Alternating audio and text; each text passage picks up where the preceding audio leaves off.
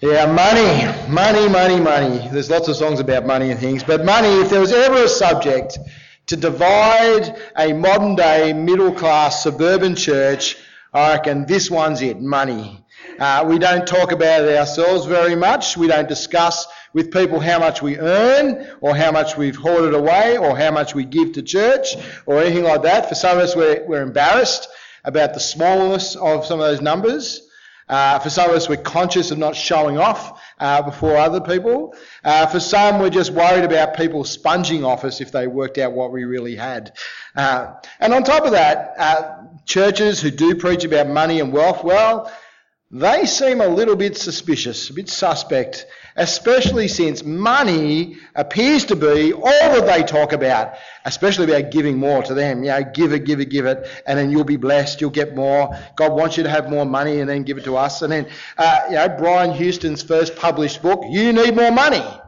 Uh, the title's enough to send chills down the spine for many Christians. And so it seems, at least in part, it's out of embarrassment that money, wealth, and possessions are taboo subjects in Reformed evangelical churches in Australia. We shy away from speaking about them except on the rare occasion when we're behind budget a long way, and even then, it's with great reservation we stand up and say, We need some more. but I wonder if there's something darker going on in ourselves, something dark that shies away from wanting to think about money, and that is fear. We're afraid. We're afraid that the kind of ruthless self examination that God calls us to in every aspect of our walk with Him might just find us out if we thought too hard about cash and assets and wealth. Uh, we don't like being found wanting. We don't like finding ourselves wanting. And we would prefer not to have to change, if at all possible. Particularly, we don't want to change our spending habits. We don't want to change our saving priorities. We don't want to change from our profound love of stuff. It's often said that the last part of a man to be converted to Christ is his hip pocket, his wallet. Uh, there you go. Thinking about what God has to say about our money might just seem too much like playing with fire. So, why then are we going to break that taboo, and not just today, but over the next few weeks? Uh, we're going to step outside of our normal practice of working through the Bible and, and look at this topic and what the, the whole Bible has to say about it. Well, there's five reasons that we need to deal with it in depth, seriously and properly at, at this moment. One, because money, wealth, and stuff, the stuff it buys, preoccupies our lives. That's what we think about more often than not. We work for it, we lose sleep over it, and most of our pleasures require a great deal of it. So, whether by desire or necessity, money finds a central place in our lives. And God's interested in our lives and what's, you know, what's going on in them. Second reason, because Jesus talked about money all the time. Uh, 20% of Jesus' parables are either explicitly about or implicitly about money and wealth.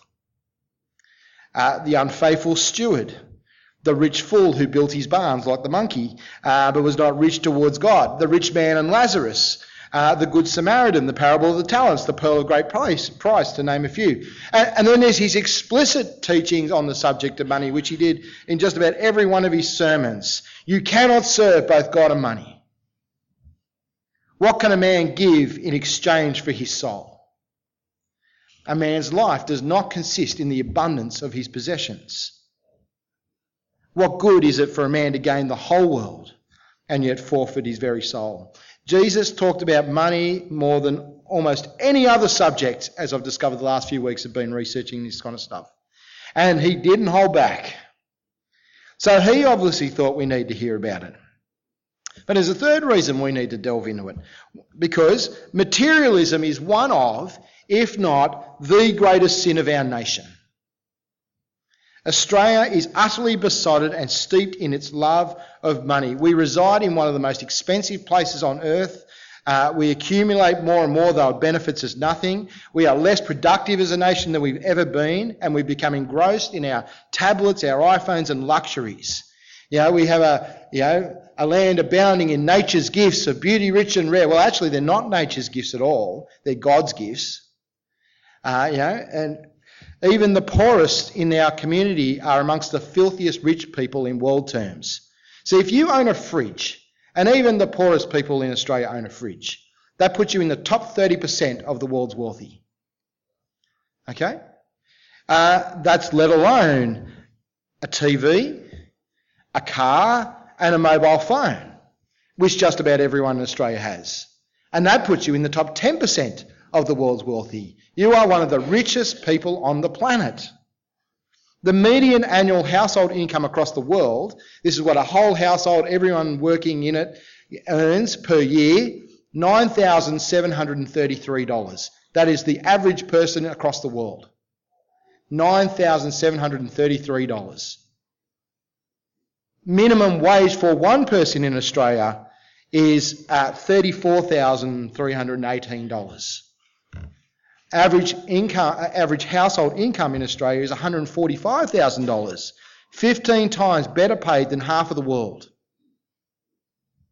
And then we complain that it's not enough.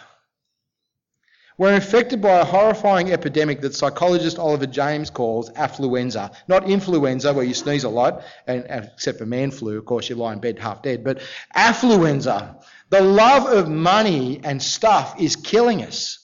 And us Christians, as God's people, are not immune from it. Affluenza is the air that we breathe. Fourth reason we need to break the taboo and deal with the subject of money because there's a whole lot of nonsense being perpetrated, uh, perpetuated in the guise of Christian teaching, which is undermining faithful Christian discipleship at best, or leading God's people down the broad road to destruction at worst, as it holds out a false religion and a false spirituality which has more to do with Oprah and the secret and astrology than it does with Jesus Christ. Fifth reason, and here's a positive one because there are ways that God wants us to think about our money, things God wants us to do with money, and great blessings that God wants us to generate with the money, wealth, and assets that we have at our disposal. Uh, he has dire warnings. Uh, he's got incredible responsibilities that he lays on us, and there's even great joy in things which God says about money, which he has for us on, on this subject. Now, some of what we're going to cover the next few weeks is going to shock you. Uh, some of it may comfort you, and it will certainly all challenge you. Uh, and I need to hear these things as much as anyone else. I am just as greedy, discontented, stressed, wasteful as anyone else. My heart is as prone to wander as anyone here. And my hip pocket needs to be converted to Christ too. And so, over these next few weeks, we're going to be doing some ruthless self examination. And I hope what you do is go home and think, how am I going with all this? Uh, it's time to pull back the curtain and expose our lives to the burning light of God's word. Uh, in the words of Lamentations chapter 3 verse 40, let us examine and probe our ways and let us return to the Lord. So we're going to get into it. Let me pray. That was a long intro. Uh, let me pray as we do some introductory things. Father, we pray that you might help us now to be wise about what you say, to learn deeply and to uh, really do that ruthless self examination that you ask us to do. Help us to treat our money rightly and to view you rightly. In Jesus' name, Amen. Well, this morning I just want to set the scene for the rest of the term with two big thoughts. Yeah, very easy. Two thoughts for the day. Two planks I'm going to lay, which are foundational to all that the Bible has to say about wealth, money, and assets. Okay? Two things. First things first, money is good. The Bible keeps saying that money is good. It is not in and of itself evil or bad. There's a very incredibly well known verse of the Bible which, uh, well, let me test you. Money is the. Money is the what? Sorry? The root of all evil? Money is the root of all evil. That's not actually what the Bible says. No. Uh, it's not even money is a root. It's 1 Timothy chapter 6 verse 10, for the love of money is a root of all kinds of evil. Okay, so money itself is just a thing, but loving it is not the root of all evils. Not everything comes from love of money, but lots of different evil things come from loving money. We'll get to that later. Money is not itself evil. It's just a thing. In fact, one of the most surprising, even shocking things that the Bible says about money is in Ecclesiastes chapter 10, verse 18. Listen to this. If a man is lazy, the rafters sag. If his hands are idle, the house leaks. A feast is made for laughter, and wine makes life merry, but money is the answer to everything. You didn't expect the Bible to say that, did you? Money is the answer to everything. As the writer of Ecclesiastes looks around the world, he's noticed something profound about cash. It's powerful and it's productive. You think about it, money is pretty much the answer to, well, almost everything, you know, just about everything. Almost anything you want in this world is yours if you have enough money. Money is how you get things and how you get things done. Uh, it can even extend your life. Uh, it can gain you respect and it can give you even the semblance of love. Right? People will love you if you are rich. They'll respect you if you're rich. You have power if you are rich. Money is how you get things done. And so whether you have some money, just a little or a whole lot, God has given it to you and it's a blessing. Uh, if you have money and wealth and things, thank God for it. It's a gift. Because everything is a gift from God and to be received with thanksgiving. Unlike what the Greeks thought and what Hinduism and Buddhism teach, that stuff, uh, they say that stuff in and of itself uh, is evil and that we're on our way to some ephemeral vapor and we're being held back by the tangible universe which deceives us. No, that's not the case at all. God has made a material world. And he made it, well, he says, it's good. And so, nowhere in the Bible does it teach that the blessed Christian life is to be penniless, to own nothing, and as if being in abject poverty, living in rags in the desert, would make you more spiritually uh, acceptable to God or anything like that. You are not more Christian if you are more poor. And nor does the Bible teach communism where we've got to sell everything and pull it all for the common good and there's to be no private ownership. It's not wrong to enjoy what God gives us. It's not wrong to have a holiday or to own things. But while money's good, it's not the be all and end all, and nor should we find our meaning and purpose in it. We know instinctively that there's more to life than just having stuff. And God tells us over and over again that that's so. Here's just a couple of things that the Bible points out. Proverbs 11, verse 16. A kind hearted woman gains respect, but ruthless men gain only wealth. Okay, so ruthless men get wealth, but it's only wealth. Okay, much more important to be kind and gain respect than to be wealthy. Or Proverbs 22, verse 1 A good name is more desirable than great riches. To be esteemed is better than silver or gold. There you go. So money's fine, it's good, but there are much more important things. No amount of money, no amount of success is worth losing the honour and respect of your family or your friends or even your clients. And even the non Christians can know that stuff. Though I'm amazed at how often you come across articles in the paper or blogs on the computer written by 55 year old men who say, I wish I'd known all that when I was younger. I wish I hadn't put so much time into the career and accumulating wealth. I wish I'd owned a little bit less and knew my kids. I wish I had one less house and still had my wife. But for Christians, we, we know an even deeper wisdom, a wisdom that goes beyond what's best for this life, beyond what's best for the 70 or 80 or 100 years that we're given. We, we, we know a wisdom that lasts for eternity. And so Proverbs 22, verse 2 Rich and poor have this in common. What do you think the rich and poor have got in common?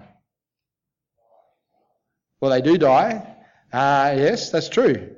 But they also have this in common. The rich and poor have this in common. The Lord is the maker of them all.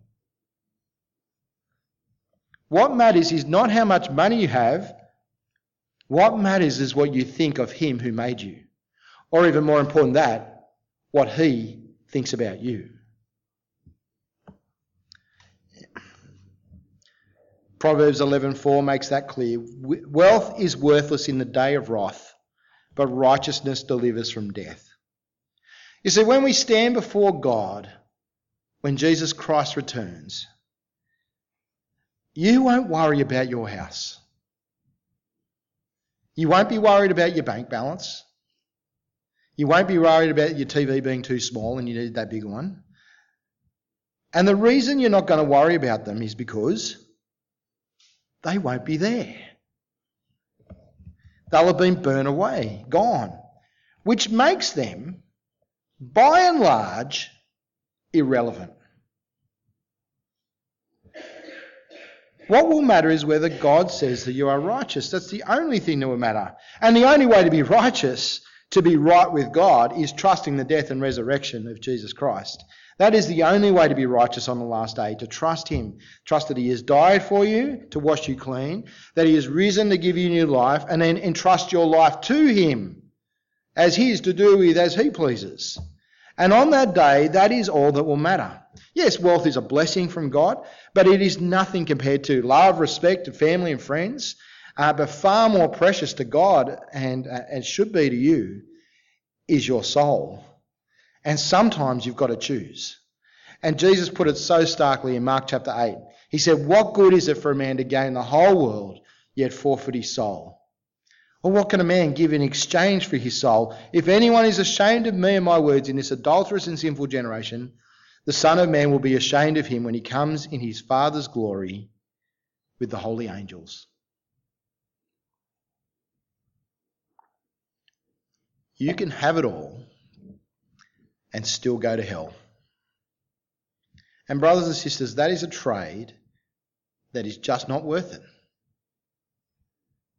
It all comes back to why we were made by God. See, God may be the creator of a material universe, but He made it for a purpose. He made you for a purpose, and what money He has given us, be it a little or be a lot, is for that same purpose. That purpose being to glorify Him, to bring honour and fame to God's name, to, to make God out to be the most precious and wonderful treasure ever. In John Piper's words, to magnify God as the most magnificent of beings. That, that's what everything is for. That's what we are for, this universe. Our, the things He's given us are for. And yet, our horrific and degenerate failure to live for that purpose is why Christ had to come to save us. In the words of 2 Corinthians 9, which is a passage that's all about money and generosity and stuff, he, he marks on the Lord Jesus in terms of wealth and riches. And he says, The Lord Jesus, though he was rich, that, I mean, Jesus was richer than anyone, was he? Owned heaven, you know, had enjoyed the lavish riches of the glory of his father's home. Uh, though he was rich, he became poor. You know, he left it all behind, came down here to live in, you know, poverty most of his life, you know, very simple home and family, and to be hated and despised and spat at and, and sworn at and mocked and rejected and in the go through the most horrible execution. I mean, he didn't have to leave home, right? He could have stayed there. But he came. He, though he was rich, he became poor, so that through his poverty, we might become rich. Now, what some churches do at that point is say, see, if you're a Christian, God wants you to have stuff. Because Jesus was rich, he became poor so that the poor people can become rich. So, God wants to bless you with material possessions and have more and more stuff. But it's not talking about being rich with more and more stuff. Not, he didn't do that. He didn't die on the cross so that we could have a share portfolio that's bulging with stocks, nor a, a chain of five bedroom, three bathroom, triple garage luxury yachts. Uh, but having a wealth and a treasure that not even the Bill Gateses or the Donald Trumps and the James Packers of this world can fathom. Contentment and joy in knowing you stand forgiven and loved by God and having an inheritance that can never perish, spoil, or fade, kept in heaven for you. Right? Moths won't come along and eat your clothes in heaven. Thieves won't come and steal your stuff. Rust won't eat out your Lamborghini, if you happen to have one, or your Kia, or your push bike, or your motor scooter, for those who have them. Uh, but that gospel, that news of that exchange of Jesus for you, that lies at the heart of how we're to understand money and what we're to do with it.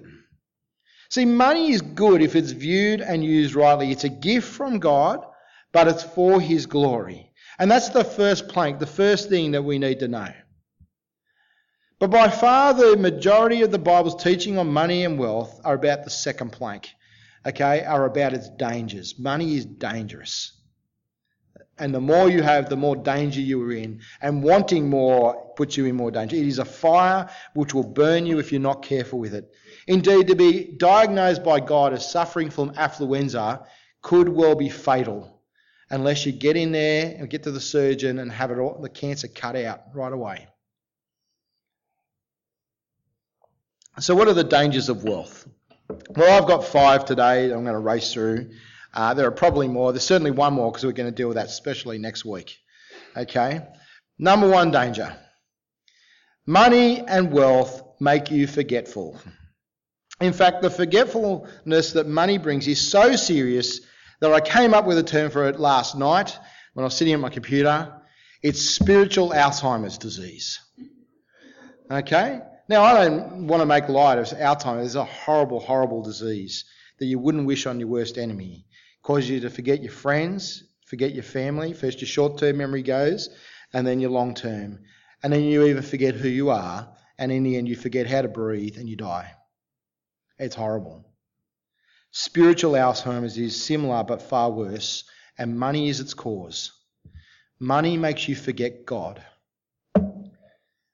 That was the dire warning that God gave to Israel as they stood on the edge of the desert looking into the promised land, this land flowing with milk and honey, this beautiful land that they were about to receive, had they done nothing to earn. We read it in Deuteronomy 8. He's about to give them abundant life with wells they did not dig and, and farms they didn't plant, and they're going to have it all and they're going to get rich. They're going to have rest from their exile. But he warns them in verse 11 of Deuteronomy uh, chapter 8. Be careful that you do not forget the Lord your God, failing to observe his commands, his laws, and his decrees that I'm giving you this day. Otherwise, when you eat and are satisfied, when you build fine houses and settle down, they're going to happen. And when your herds and flocks grow large and your silver and gold increase and all you have is multiplied, then your heart will become proud and you will forget the Lord your God. You may say to yourself, My power and strength and my hands have produced this wealth for me. But remember the Lord your God, for it is he who gives you the ability to produce wealth. And so he confirms his covenant, which he swore to your forefathers as it is today. And the consequences of this spiritual Alzheimer's, if you ever forget the Lord your God and follow other gods and worship and bow down to them, I testify against you today that you will surely be destroyed. Like the nations the Lord destroyed before you, so you will be destroyed for not obeying the Lord your God. But doesn't that sound to you? It sounds to me exactly what has happened in Australia. We have this abundant wealth and mineral resources and stuff, and we can do whatever we want and go on holiday wherever we want, and we can own fine houses and eat out as often as we like. Well, well you know, uh, lots of times and go and see movies and just entertain ourselves silly. You know, we've got all this wealth and stuff, and we've forgotten God. God's gone from the public agenda. And we're just trying to eradicate the last vestiges as a nation. That, that brilliant prayer in uh, Proverbs 30 that Dave started with. Isn't that brilliant? Give me neither poverty nor riches. Because if you give me too much, I'll disown you. I'll forget you. I'll become proud. But if I have too little, I'll start to want to steal. The first danger of wealth is spiritual Alzheimer's. Money makes you forgetful. Danger number two, and we're going to do most of the rest of these from 1 Timothy chapter 6, so that'll be really worth looking at. 1 Timothy chapter 6. But Paul warns that money and wanting more and more of it is a deadly trap. It's in verse 9 of 1 Timothy 6. Uh, we're going to be in there for the rest of our time, like I said, so turn up. Paul says in verse 9 People who want to get rich fall into temptation and a trap and into many and harmful, many foolish and harmful desires that plunge men into ruin and destruction. Get the sense of it? People who want to get rich fall into temptation and into a trap, into many foolish and harmful desires that plunge men into ruin and destruction. If you want to get rich, you're heading for destruction and ruin. You think of the queues at the newsagent for lotto Powerball and scratchies. You know, there's bigger queue for those things than for anything else that's sold in the newsagent. I actually wonder if it's bigger than the queue for all the other things put together in the newsagent. And it's called a newsagent. You used to buy news there, but we don't do that anymore.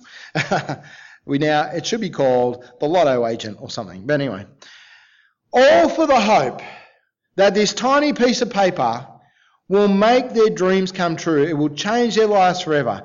Gambling on the foolish hope that they will be the one. Not realizing that for one person to get rich off it, everyone else has to become poorer.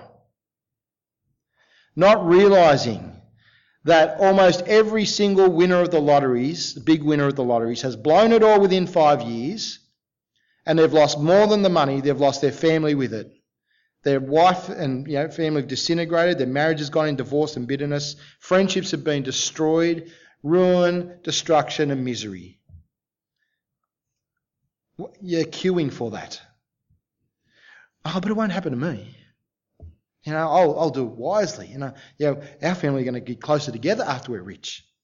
Or think of the ruined lives of families of those who climbed to the top of the corporate ladder. Jeffrey Edelstein. Only to have lost everything, including themselves, on the way up. Or the celebrities who've made it to the top, only to find none of it delivers.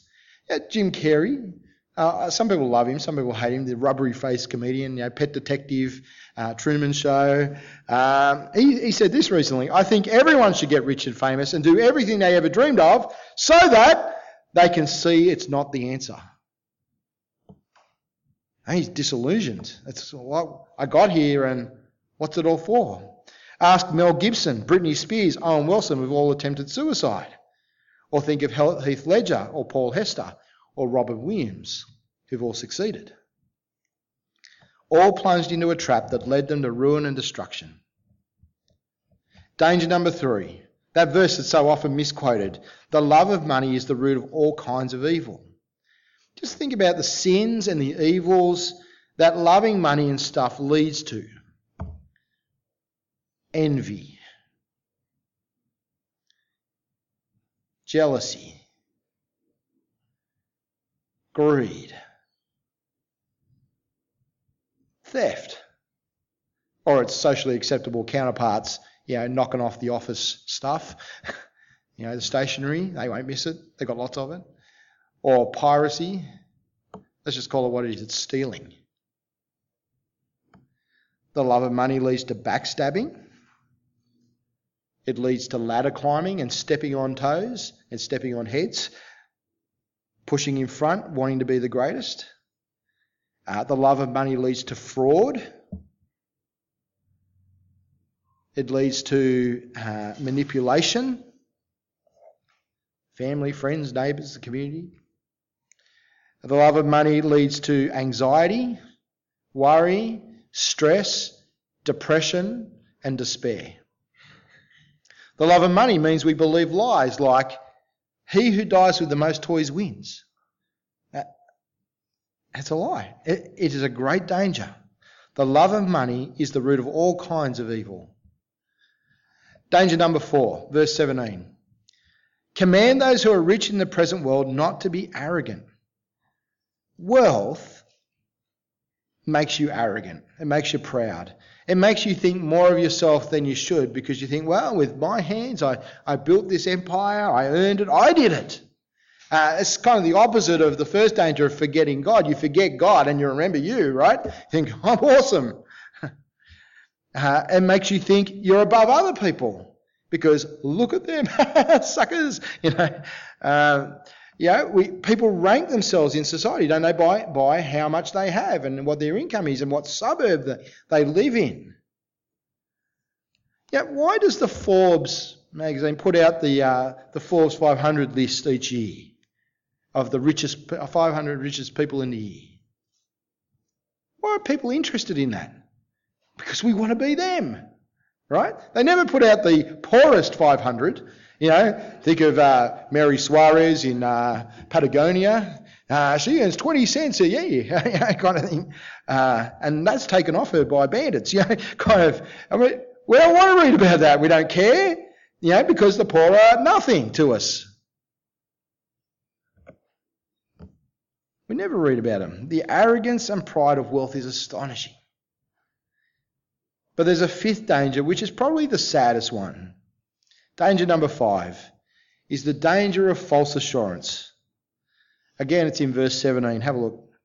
Command those who are rich in this present world not to be arrogant, nor to put their hope in wealth, which is so uncertain. Because, like bananas in a box, they can go off. Having money, wealth, assets, a good home, a large nest egg, a healthy bank balance, a diverse share portfolio, an investment property or two make people think that they're immune to anything. But it's a terrible lie. Nothing in this life is certain, except the two things, of course, which will both take your money from you death and taxes. But as Paul said earlier in the chapter, we brought nothing into the world and we take nothing out of it. You can't, you can't take it with you when you're gone. But any of those things that we think will protect us, they can all go belly up. I mean, think of the GFC a few years ago. I know people in our congregation lost jobs as consequences of that down the track. But not even some of the richest banks in the world survived it. They're gone. Thieves, they break in and steal our stuff. The amount you paid for your car doesn't protect it from rust, which destroys your limo, and moths eat your good clothes. I said that before, but and even if you could maintain and guarantee your investment, none of it protects you from getting sick, from you know ending up like poor John over here in hospital. Good to see you back, man, uh, and that you're alive. When we heard, it was like, is he dying? Is he? yeah, it doesn't protect you from depression or from alienation and loneliness. It doesn't protect you from family disharmony or any of the other things that plague our fallen world under God's curse. They, wealth and assets and investments certainly don't protect us from death. Money is a fickle master. It is a slippery slope. It is a shaky house. It's a sandcastle built near the waves. And certainly not one single dollar, nor having $10 billion, can protect you in the judgment. Only Jesus can do that. And knowing Him is free. Doesn't cost a cent. So there's the two basic planks. Money is good if it's used for its intended purposes to glorify God, and we're going to be getting into how that works in lots of different ways over a few weeks. But it's terribly dangerous. It's a, it's a fire that will burn you if you pursue it and you want it and you lust after it and you long for it. So, how do we put wealth in its place? How do we avoid the dangers and how do we glorify God with our money? Well, that's what this turns about, and you'll have to come back for the next few weeks. I'm not going to tell you today. So. But know from the outset, it's going to require a heart transplant from God so that we no longer see as the world sees and live as the world lives. It's going to need the Spirit of God at work through the Word of God in order to uh, retrain and break our hardened hearts uh, and give us a spiritual mindset firmly grounded in the death and resurrection of Jesus, whose riches to rags story is what brings us from rags to riches. I hope you come the next few weeks. I hope you come longer than that, but. Father, we want to thank you for uh, your creation and for your magnificence, and that you are the one who life is all about. But Father, we fail to recognize that. We let you down. We get deluded by the stuff that we have and the stuff that we want, and we get unfocused. And we pray, Father, that you'll forgive us. You will change us. You'll help us to think about what you want us to do with our money and how to view it, how to glorify you in all aspects of our lives. Uh, we pray that we might, uh, from the outset, uh, know that there are things more important than money and stuff uh, including respect and family and friends, but even more, knowing you and being right with you for now and eternity. Thank you for the Lord Jesus who has died for our sins and risen again. We thank you for the life he offers. And we pray that we might be found in him, trusting him on the last day. And not only us, we pray for our nation. We beg of you to turn it back from its forgetfulness, from its running from you, and that you will save many lives as your gospel goes out from here and from other Christians uh, around this country and around this world. Please do your work, Father, in Jesus' name. Amen.